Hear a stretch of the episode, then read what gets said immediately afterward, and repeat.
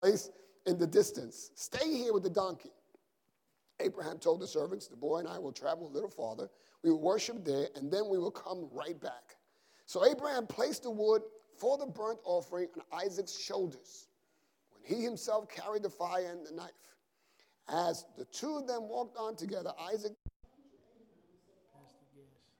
son Abraham replied, We have the fire and the wood, the boy said, but where is the sheep for the burnt offering? God will provide. Somebody say, provide. provide. A sheep for the burnt offering, my son, Abraham answered, and they both walked on together.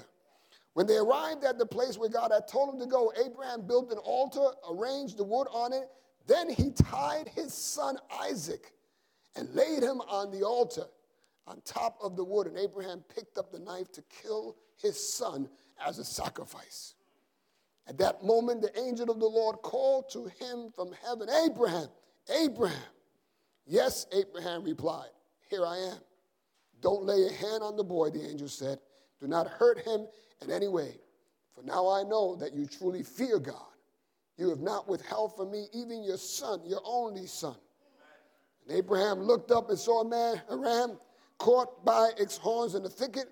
So he took the ram and sacrifice it as a burnt offering in place of his son. Abraham named the place Yahweh Yireh, which means the Lord will provide.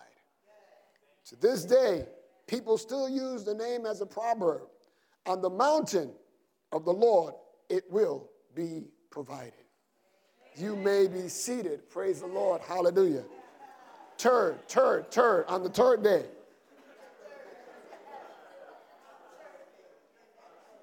Am I going to do? Right? This story is heavy. It's extremely heavy because you begin to see as it opens up. First of all, you have to understand that Abraham was Abram. God called him out of a very odd situation because he was a pagan he was not a God worshiper as we perceive it today. He was a pagan worshiper. He offered sacrifices. He was in the you know, land of the Chaldeans, and that's, he prospered there. But when God decides to do something, he doesn't pick the best people. Okay? You have to understand that the Bible is clear about that because it's not who you are, but what you can become when he begins to work with you. And that's the power and the beauty of it. In fact, the Bible says that he takes the foolish things of this world to dumbfound the wise. And hey, I'm a fool. So I'm going to allow God to do what he does best, which is to transform me and change me into the person he wants me to be. So that when I'm around those people I used to be around, they catch a glimpse of what God is doing and not what I've done. So, so we have to be mindful that Abraham now finds himself in this situation. And the story goes further. He's a lot older than most people are. His wife is a lot older. And God makes them a promise that he's going to be a father. Okay? Of course, his wife is advanced in age, so he's concerned about how can I, how can she give birth? She's 90 years old for crying out loud, right? How's that going to happen? But how many people know that with you it may be impossible, but with God all things are possible? Amen? So, so, so because it's God who's making a promise and it's not me, you have to be mindful that man will lie to you and God is not man. He's not going to lie to you. Okay? So, you know, curses the person who puts his trust in man, especially a person that's not following Christ. So you have to be mindful on those people that you high, you know, hold in high esteem and put them on pedestals, they are men. They are flawed. They are men and they are uh, prone because of their sinful nature to occasionally go out and do something that may catch you by surprise, but it won't catch God by surprise. Abraham now is, he has the first son, and you know, this is a different sermon for a different day, but he rushes the process. His wife is concerned that she's not having children, says, Sleep with my handmaiden, sleeps with his handmaiden. Ishmael is born. We have a whole bunch of problems because of this, okay? Still to this day, we have a whole bunch of problems, okay? And then Isaac, the son of promise, is born.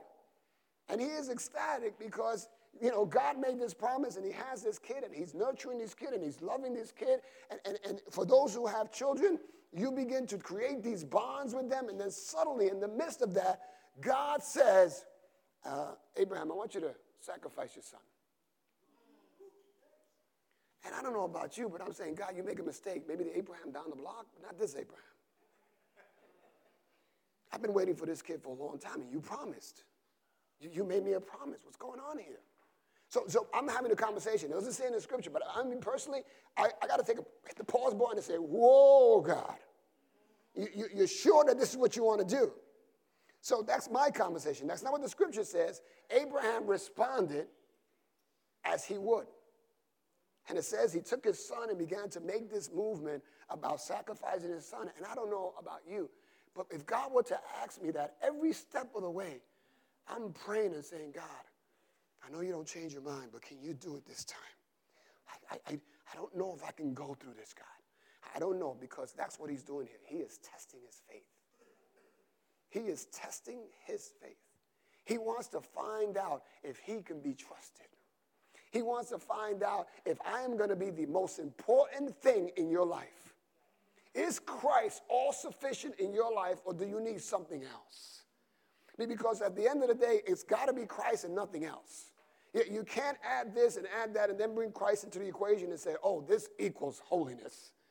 It doesn't work that way. It's Christ alone and nothing else. Everything emanates from Him, everything is created by Him, for Him, through Him, and for the glory of Him. So, therefore, for me to try to dilute that with anything else diminishes the sacrifice that was made at the cross for our sins. So he comes along this place and he says, Okay, I'm going to do this. I'm going to follow through. He takes his son, and his son, now, there's something in, in, in literary terms called foreshadowing.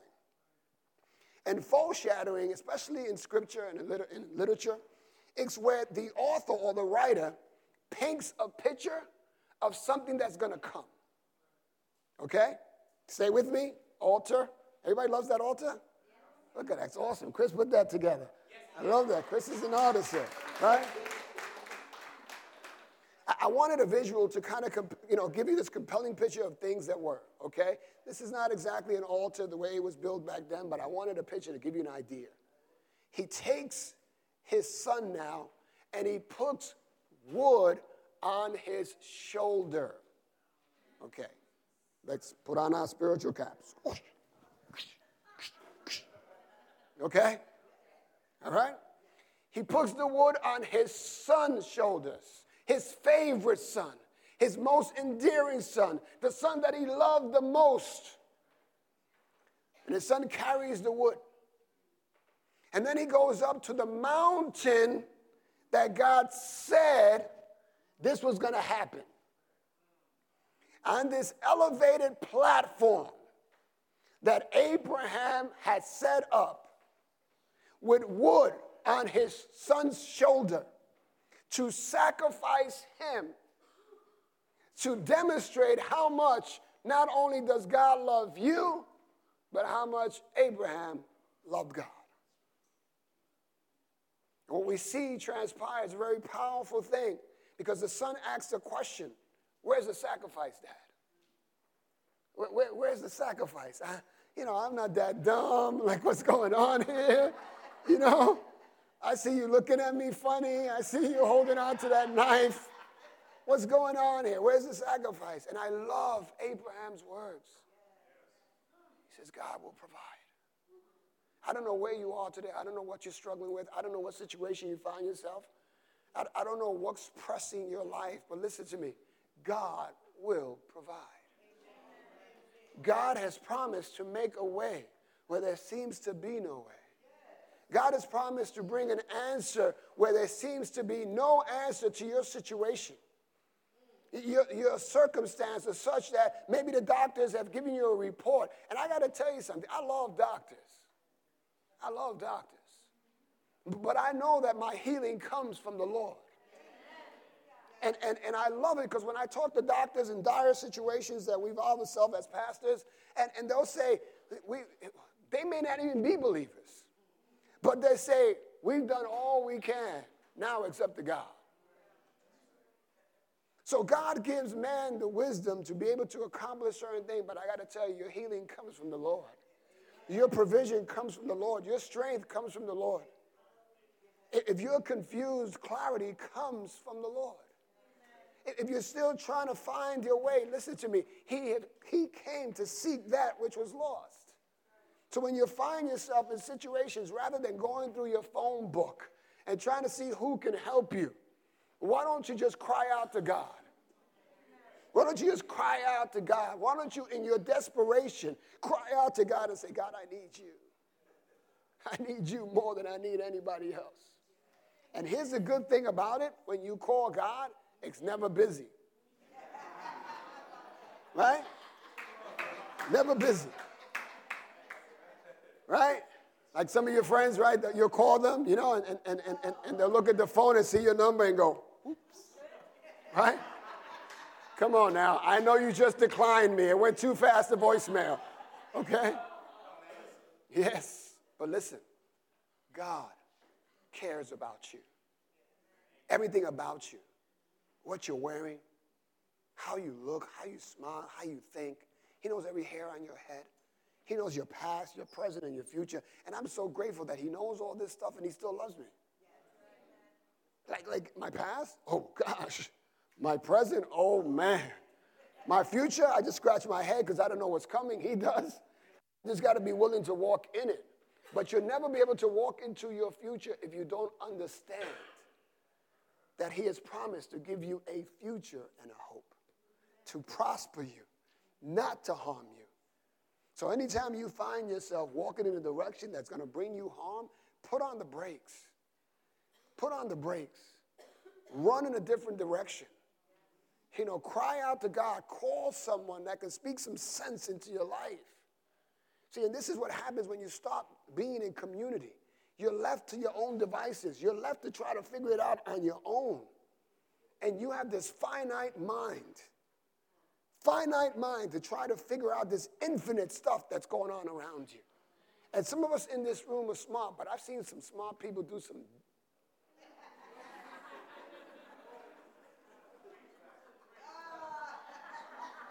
I see. Okay. Rewind. I know some smart people who have done some dumb things. Okay? Like, it, you know, it, it, it just it's mind boggling. You, you kind of scratch your head. You know, you say, man, I can't believe you do that. But I know, I know what's happened. You're left to figure this out all by yourself. You're not engaged in scripture. You're not seeing what God is doing. You're not finding this new song, this new mercy every day. You're not finding God in your mess because He is present. You're not finding Him. And because of that, you get overwhelmed. And when we get overwhelmed, we push that panic button. And when we push that panic button, we go back to what we know because that's all we know.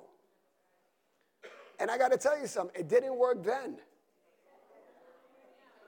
So it's important for us to realize okay, I got to find a new way. And the Bible doesn't just find a new way, it says the way. And the way is Jesus Christ. And that's why I said it's all about Jesus from beginning to end. It's about Jesus. I'm not here with anything up my sleeve. I'm not promoting anything. I'm not trying to sell you a used car. I'm telling you that your life is going to get worse until you come into the fold, until you become a sheep and he becomes your shepherd. Uh, until you allow that to happen, you're not going to live this abundant life that God is talking about. Great, you said yes to Jesus, but there is so much more that you can involve yourself in that you don't want to because you still love doing what you love doing because it brings you instant gratification. This is why I don't preach a lot in this place.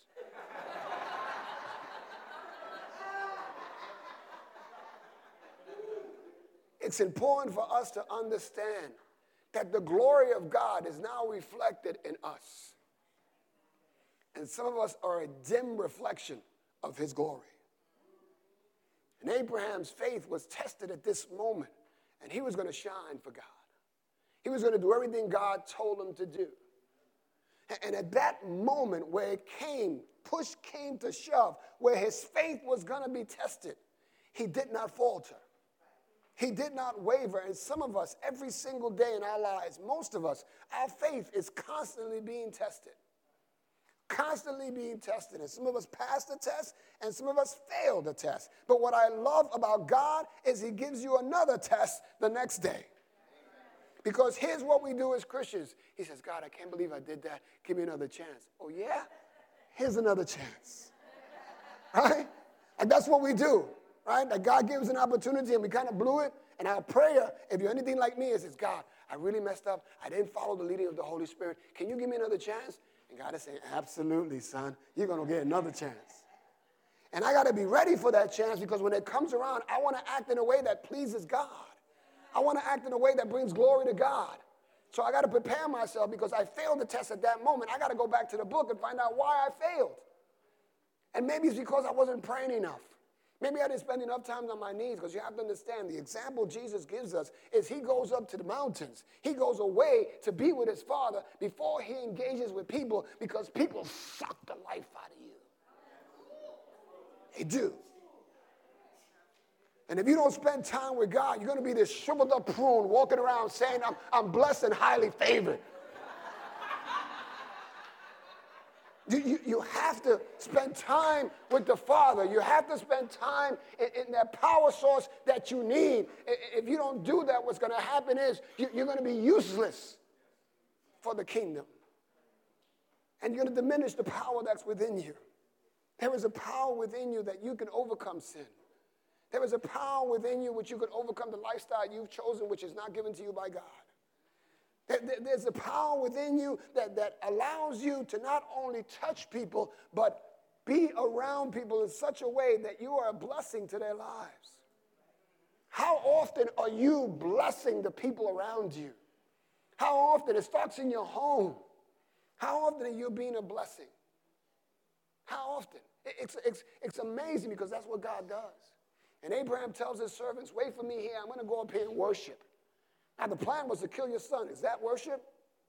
Is that worship? Because here's what the kicker is here it's worship because what he was ready to do, he was ready to give up that thing that he loved the most. He was willing to give up that which he held so closely. And by the way, it was given to him by who? So it belonged to so if God is the one that gave it to me and it belongs to him, then I should hold things with open hands. And that's the problem today. We hold on to things. We put our initial on things. Right? That belongs to me. No, listen to me. If you have anything, it belongs to God. It, it belongs to God. At the end of the day, it belongs to Him. So you're supposed to be this steward, this person who's supposed to look out for that which God has entrusted you to hold on to. Are you being a good steward today? Are you being a good steward with your heart? You got to be careful who you give your heart to. Because whoever you give your heart to, your body's going to follow. Now, nobody heard that one. You, you have to be mindful that being a steward is not just a steward with your finance. Everybody hear that term and they think about money. It's with your time. It's, it's, how do you spend your time? There's 24 hours in a day. How many people need 10 hours of sleep? Don't raise your hand, please. You're going to be. How do you manage your time? How do you maximize it? What time are you giving to God? Are you giving God your best or are you giving your God the crumbs off your table? Because here's what I know people want the maximum blessing, but they want to put in the minimum work. Right? Everybody at work wants the raise, everybody wants this, but we're still showing up late. Uh, that pencil you took last, last week wasn't yours, put it back. Okay? So that kind of stuff. But all of us in Christendom want the same thing. We want to be blessed as a people. And last time I've read, anything I've read, the blessings of God are conditional. If you do it like this, I will bless you. People want to do it their way and still get blessed. People mistake the natural progression for things as a blessing. So you got this job, and you say, Oh, I got this job. He says, No. That's just a trickle effect. Begin to walk with God, and you don't have the job, you'll own the company. Big difference. Why? Because God owns everything. He owns everything. So again, Abraham moves in this direction. He gets ready to do this deed. And again, I'm, I'm, I'm, trying to put myself in Abraham's position. I can imagine that my hand would be shaking, looking up to heaven and saying, God, you still got some time, God. you still got some time to change your mind. And it's a beautiful thing because here what I learned about this God is always on time, not your time but always on time. And just like the song said, I want to stand. I want to learn how to wait on God. My wait is not passive. My wait is aggressive because I'm crying out to God. I'm waiting on God. I'm getting up every morning, putting on my shoes, putting on, I'm walking out. I'm going knocking on doors. I'm doing what I'm supposed to be doing, waiting for God to make that move. And I want to be in a position that when He makes that move, I'm moving with it. So it's not just that I'm, oh God, please bless me, bless me, bless me, bless me, bless me, bless me, bless me, bless me and I'm not doing anything. I'm saying, God bless me and God lead me today. Take me where I got to go, do what you got to do, and make me aware. So you get up early and you get out there and do what you're supposed to be doing. Because if God is your God and you believe so, then God is going to make a way for you where there seems to be no way. And with Abraham, he did that.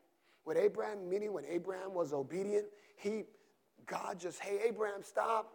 I'm here. Say, Ooh, I'm glad you showed up. what am I doing now? He says, Don't do it. Because now I know that you will not keep anything from me. There's nothing you will put before me, Abraham.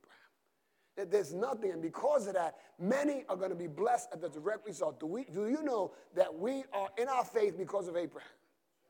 That we are children of faith because of Abraham. Amen? that God made him a promise that he was going to bless them and make them a father of what? Many nations. Many nations. So every nation that exists today flows from the loins of Abraham and the promise that God made him. That was the moment that was marked for Abraham. It was never the same after that. He was never the same because God began to move him along this continuum of what he wanted him to do. From Isaac loins came, you know, uh, children after children, generation after generation after generation, and so on and so on and so on. And God began to, to replenish the earth and began to build, and here we are today as a direct result of it. But God didn't leave it there when He told him to stop. Okay, you still have to. And in the thicket, we call this bush, out of nowhere, there's this ram just sitting there He takes his son off the altar, lays the sacrifice on the altar, and offers it up to God. And the memorial that we have as a direct result is the words on the mountain of God, He will provide. I told you about foreshadowing at the very beginning and how important it is for us as we read Scripture to see what God is doing on an elevated platform like this, with a child carrying wood on his shoulders, on a mountain that God had designated for Abraham, there was a sacrifice that was going to be made. You fast forward on a mountain called Calvary. Jesus had to carry his cross on his shoulders. On this elevated platform, Jesus became the sacrifice. There was no substitute. There was no ram in the thicket. He became that sacrifice. That sacrifice that would take away the sins of this world. Not sins actively that we're involved, but wipe away the slate so that every time you come to Christ, your past, present, and future sins have been wiped away. And you say, well, Pastor, man, I said, I said yes, but I'm still, I'm still sinning. Like I'm still, I'm still doing these things. And to you, I say, why? And I know you're going to justify, rationalize, and explain and, and give me scripture and all that stuff to back up what you're saying. But I'm saying why? It, isn't Christ sufficient for you? Isn't the sacrifice that was made at the cross, isn't this great memorial something for us to remember when it happened so that we know why it happened? Like, you have to understand when it happened. It happened at a point in life in which we needed a Savior because we were lost. We were all, all of us, were going to hell on this slippery slope. No matter how much we're going to try to come up that slope, we're going to slip and keep falling because of Adam's sin. We all are sinners. So we needed someone to kind of resolve that. And on an elevated platform called Calvary, on this wooden cross, Jesus bled and died for you and me. Just this room. Let's just focus on this room. Let's forget about the world. Let's be selfish for a moment. He died for you sitting in your seat. He bled profusely for you. He took a beating for you. They spat in his face and pulled on his beard. They put on him a crown of thorns. They put a hood over his head and slapped him around and said, You prophesy who hit you. They falsely accused him. His own didn't accept him. There was no room at the inn. All these things he did for you. I need you to personalize. I need you to feel the weight of that. Because despite your mess, my mess, our chaos, despite the fact that he knows exactly what you're going to do when you leave this place, he still loves you. He still loves you. He still loves you. But that is not liberty for you to go on sinning. It's not for you to take this love and just say, ah, oh, God loves me anyway, so I'm going to do me. Your life doesn't belong to you when you say yes to Jesus. It belongs to Him. So you begin to walk in a way that honors Him. You begin to honor Him by the way you live and the things you do and the things you say and the things you don't want to do anymore. That is the greatest memorial we can ever have. It's the cross. Every time you look to it, remember when it happened, but also remember why it happened.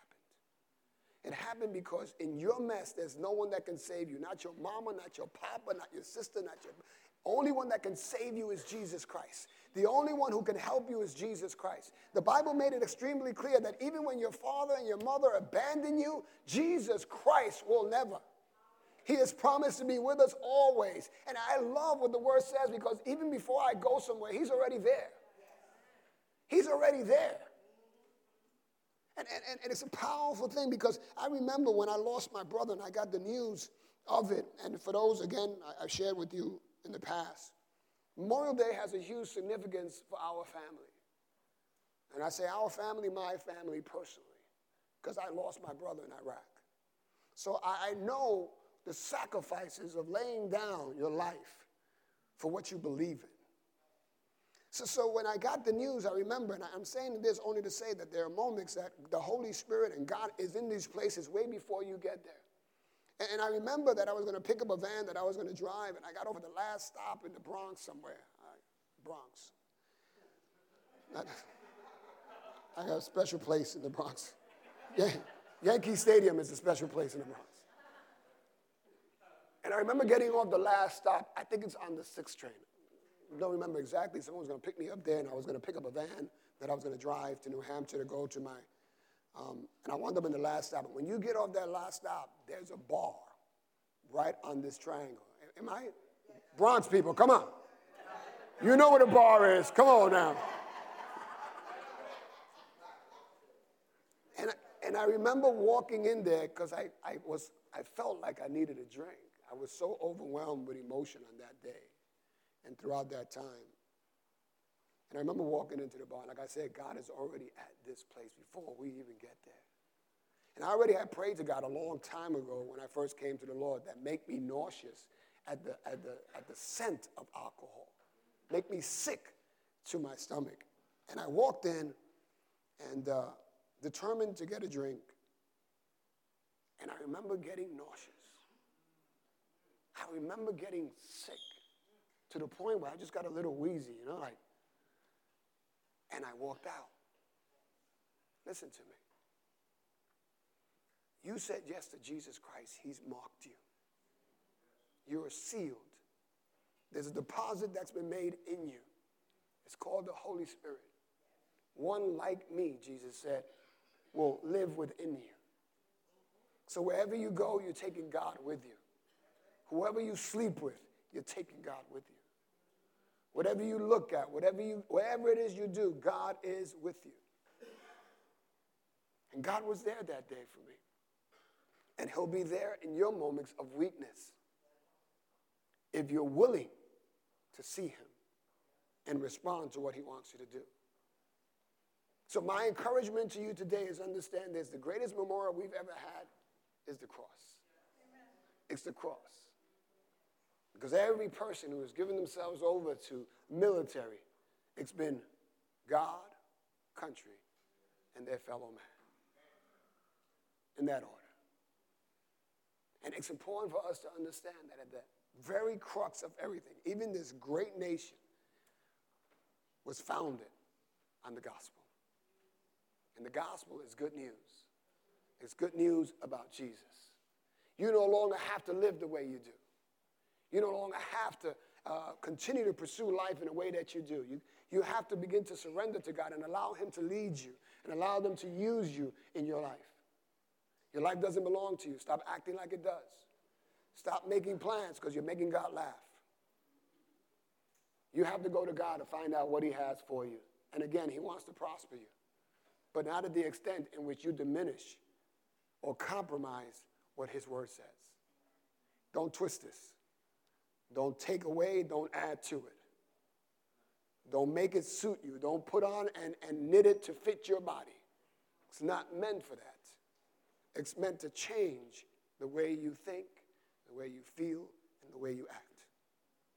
That doesn't happen unless you allow God to come into your life.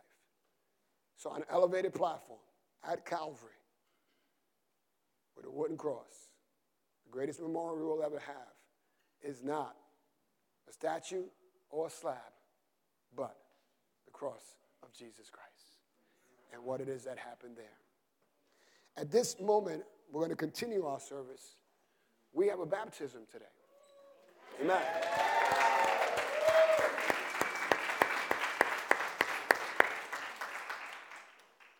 Baptism is not salvation. Baptism doesn't get you saved. But if you're going to be a Christ follower, what you're going to have to do eventually is come to a place where you are baptized. Jesus himself was baptized, immersed fully in water, not sprinkled. And what we saw and experienced when Jesus was baptized, it was a beautiful thing because it, the, the heavens opened up and said, Behold, my son, who I am well pleased. Right before that, John had said that Jesus was the Lamb of God that would take away the sin of the world. And then there was a dove that rested on Jesus to confirm who he was. And that was a symbol of the Holy Spirit. I want you to listen to the story of young lady, Alexandra, who has come to us for a little bit, and she's been part of our ministry. In fact, she works in the baby ministry, lovingly caring for those men.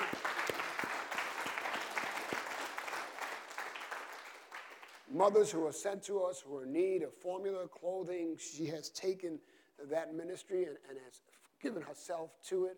Now, here's what I want you to be mindful of this ministry is not about perfect people. And this ministry is about real people who are trying to serve a real God. People who are just trying to press in one day at a time. And here's what I want you to do I want you to stop judging one another. Because the Word of God does that. And if you're going to sit down with someone and someone is sinning, you take them to the Word and say, This is what the Word says about where you are. The Bible gives me license to do that, not just as a pastor, but as a brother. I can roll up on you and say, Hey, man, you don't got to live that way no more. The Bible says that you don't have to. You can enter into this abundant life. And baptism is not salvation, it's just a symbol of what God is doing in the life of a person. It's her opportunity to share her story with you so that you can be encouraged. Amen?